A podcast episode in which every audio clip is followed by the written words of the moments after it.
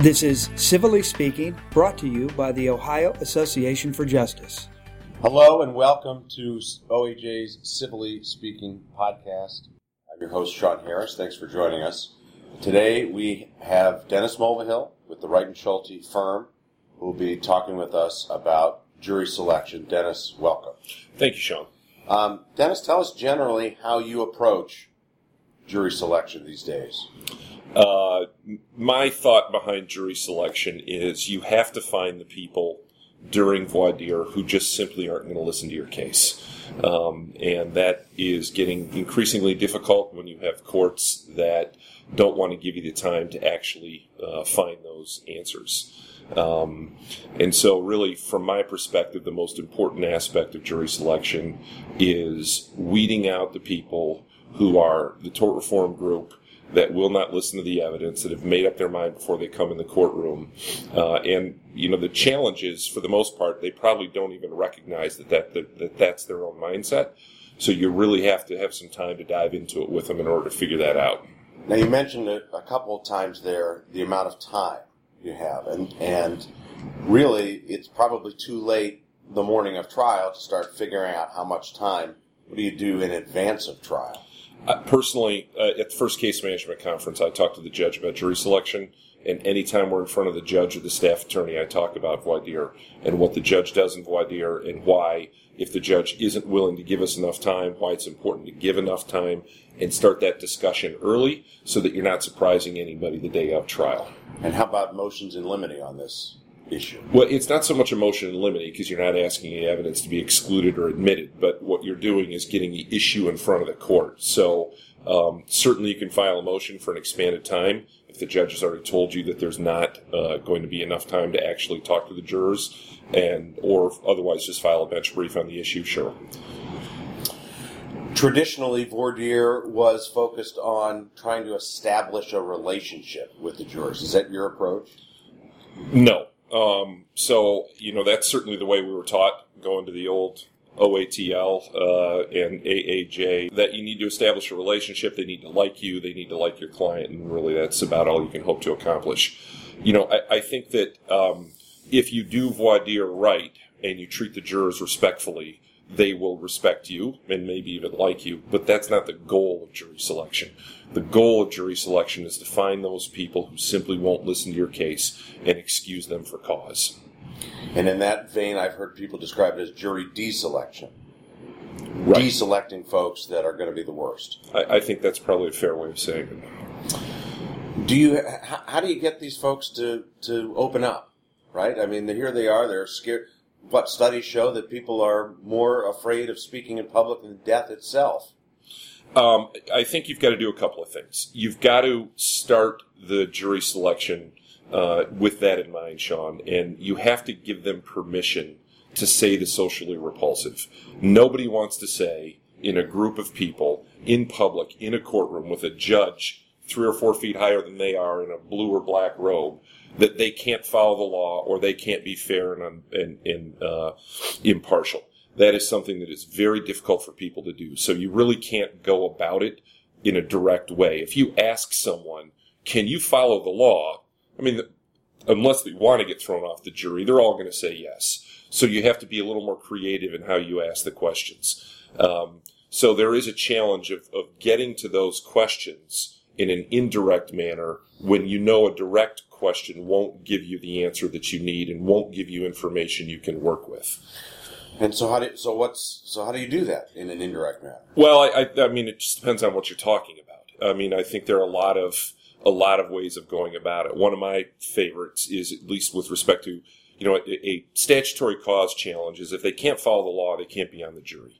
And so you know one of the things you can talk about is burden of proof, and particularly if you've got a higher value case where you're going to be asking for a lot of money.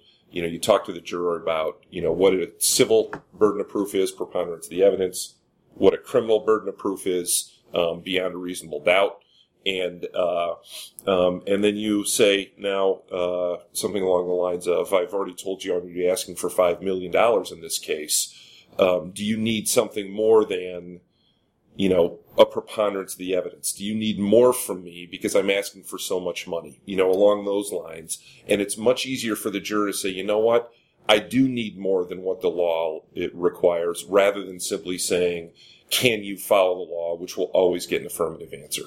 Well, and you and you raised an issue there that I want to ask you about, and, and I think you've answered it. But let's talk about the idea of a specific amount of money being discussed during jury selection. Sounds like that's something you're pretty open about. I'm a, I'm a big proponent of it. Um, uh, I think that you don't want to scare jurors at the end of the case with a big number if they're not prepared for it. Um, I think you can turn people off. I also think you can, you know, what you do in jury selection, you can then do in opening and you can then do in closing. And you can say, listen, I told you two weeks ago, three days ago, you know, five minutes ago that we were going to be asking for X amount of dollars and here's why. And this is the evidence that I brought you to substantiate exactly what I told you at the beginning of this case. And that way, I think there, you, you develop a rapport because with jurors, there are some people, particularly with the larger number of cases, that just won't award X amount of dollars no matter what the evidence is. And that's another good way to go after a juror. You know, if you're, if you've got a case that actually realistically justifies a $5 million or $7 million or whatever number uh, from the jury, and you have people who just can't give that money no matter what the evidence is, jurors have a duty to follow the law, and part of following the law is they have to listen to the evidence and evaluate the evidence.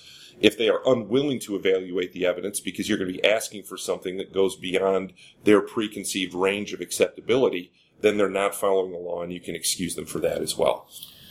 I've heard some lawyers say that they're concerned that if I give them a particular number in jury selection and then the evidence comes out differently, that I might have to change that number later on. Any concerns along those lines? Uh, well, sure, but then I would say you don't know your case very well if you don't know what the evidence is going to be at trial. That asking the jury for a number or telling them what you're going to be asking for presumes you know what the evidence in trial is going to be.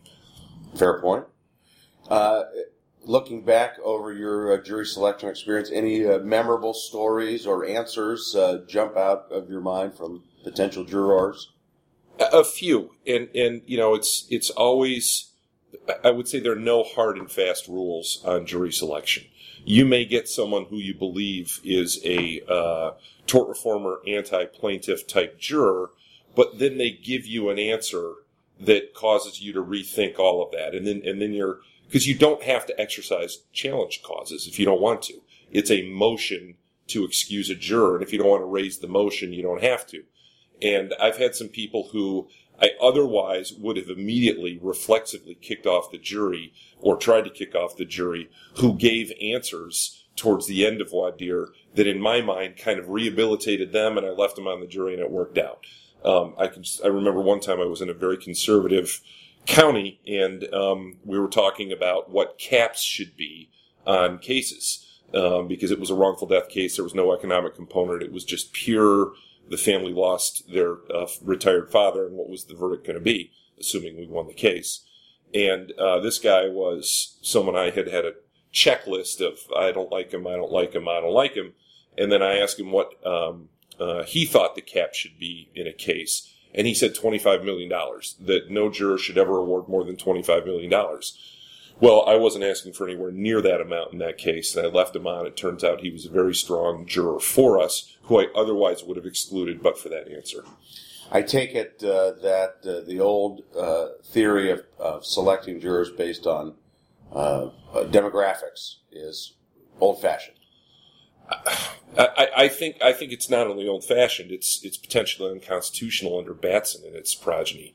I don't think you can make socio, uh, at least with respect to maybe race and gender, uh, decisions anymore. And that I think is probably your best argument for getting more time from the judge. I mean, if the judge is going to say you have 20 or 30 minutes to do a voir dire, then you kind of have to fall back into those old sto- socioeconomic stereotypes, which I don't think work at all. Um, and you can really tell the judge, listen, if you think that I can find out who's fair and impartial in 25 or 30 minutes when I'm talking to 20 or 30 people, you're crazy. And what you're going to then ask me to do is perhaps make unconstitutional decisions about these people because you're not letting me know anything about them and I'm falling back to stereotypes. In a in a case where you have a limited time, are there particular topics, regardless of the case, that you know you want to cover? That's the sixty-four thousand dollar question, and I don't know that I've completely figured that out yet. If I've figured any of this stuff out, which I haven't, but um, you know, I, I think that the hot button topics that I think really get people riled up um, in in jury selection, where you can really kind of explore their biases, um, are the amount of money you're going to ask for, how they feel about lawsuits generally, um, and uh, whether or not they think if they make an award for your client that their costs are going to go up, their insurance costs, their costs for products, those kinds of things. And if you get, you know, affirmative answers to any of those, those are big red flags for people that you really try to ought to get for for cause, and if you can't, um, then get for uh, use your peremptories on. Dennis, you mentioned um, limited amount of time, and I know that's something that uh, lots of trial lawyers are, are facing uh, around the state when they go in for jury trials, uh, regardless of the size of the case or the length of the trial. How do you uh, set up the judge in advance in order to get more time? A couple of things. I think you, you, have to do it from the beginning, as I mentioned. I think you've got to start at the initial case management conference, and the conversation has to continue every single time you see the judge. So you're kind of priming the judge for it. But substantively, I think you have to let the judge know. And my experience has been that most judges want to limit time because E, uh, pardon me, A, they're too busy, or B, they think you're going to argue your case or talk about your case. And from my perspective in jury selection, I don't mention anything about my case, hardly at all. I don't want the jurors knowing my case. I don't want the jurors knowing my client. I don't want them to know how badly my client was hurt. Um, because then I think you get fairer answers from the jury. They're not already kind of pre-influenced by what they think this case is about.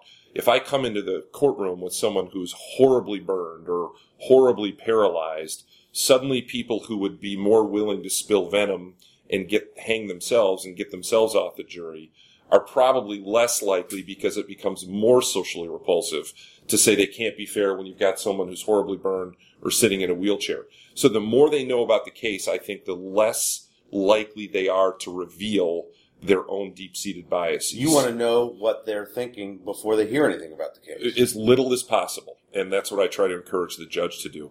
Uh, so I think what you have to tell the judge and this is what I've done, and, and with some success and with some failure, um, is I am not going to be talking about my case. I am not going to be arguing my case. I am here to follow the statute and follow the statute explicitly as to whether or not someone can be a fair and impartial juror, whether they will follow the law. Um, and it really is getting into their bias because everybody now has thoughts about things. And this, you know, I think we're more entrenched now in our own beliefs maybe than we ever have been and and I think the you know the the various news organizations probably you know reinforce that in people's minds. So I think now more than ever we have to have time. Um, and I think you can bring that to the court. And there are a lot of studies out there that talk about once people have already made up their mind about things, that they're not going to change it. So I think I've actually brought studies to judges before and said, here, take a look at this. This is why I need time. We have to find these people. And, um, you know, it's, listen, it's one judge at a time, one trial at a time, trying to turn the judges to allow us to have an appropriate amount of uh, time to actually conduct a voir dire. Dennis, how do you deal with uh, jurors who um, are attacking you, attacking your client, attacking the system, and just, as you say, spewing venom? I, I encourage it for the most part. Um, I, I want enough evidence to take to the judge that juror A, B, or C uh, has said enough to actually disqualify themselves from service under the statute. Um, and I think there's very little risk of those jurors infecting other jurors. Um, in fact, you know, in my experience with some of the more, you know, aggressive jurors, the rest of the jury pool kind of laughs at how unfair they are. And so I think it really sets the tone. Now, there is an exception to that. And if your juror is an expert in the field, let's say, for example, you've got a, a claims adjuster uh, who has spent her or his entire career adjusting these claims, and they start talking about how 95% of these are frivolous and it's all baloney and everybody's just out to rip off the system.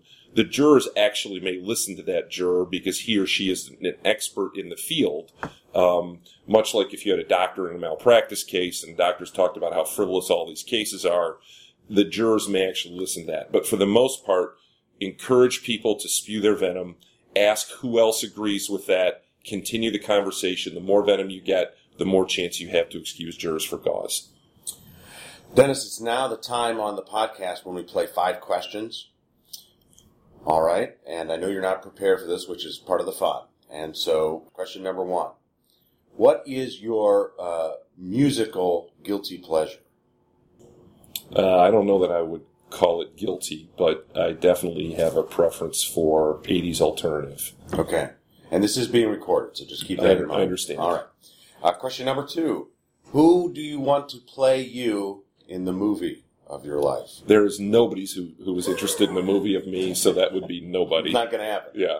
If if if a movie was made against your will, who would your preference be? To play me in a movie? Yes, Um, Manute Bol. Perfect. Let's just let that sit in, sink in. Well, I mean, it's a joke because obviously everybody every day asks me how tall I am. So he was the, the the guy that came to mind about the tallest a- tallest actor who could play me. What's the most interesting job you've ever had, other than being a trial lawyer, Um, interesting, I would say high school teacher. and why? The the daily dynamics and dramas with the kids and their families. How long did you do that? Two years. Uh, question number four: What was your first car? Chevy Citation, What year? seventy six. Nice. No, uh, no, not a Citation. I can't remember the name of it. It was a 1976 complete lemon, and it was a Chrysler, not a Chevy. It was in the repair shop all the time. Uh, question number five: True or false? You will try a case with that beard. False. Dennis Mulvihill, thanks very much for being Thanks, on Sean. Civilly Speaking.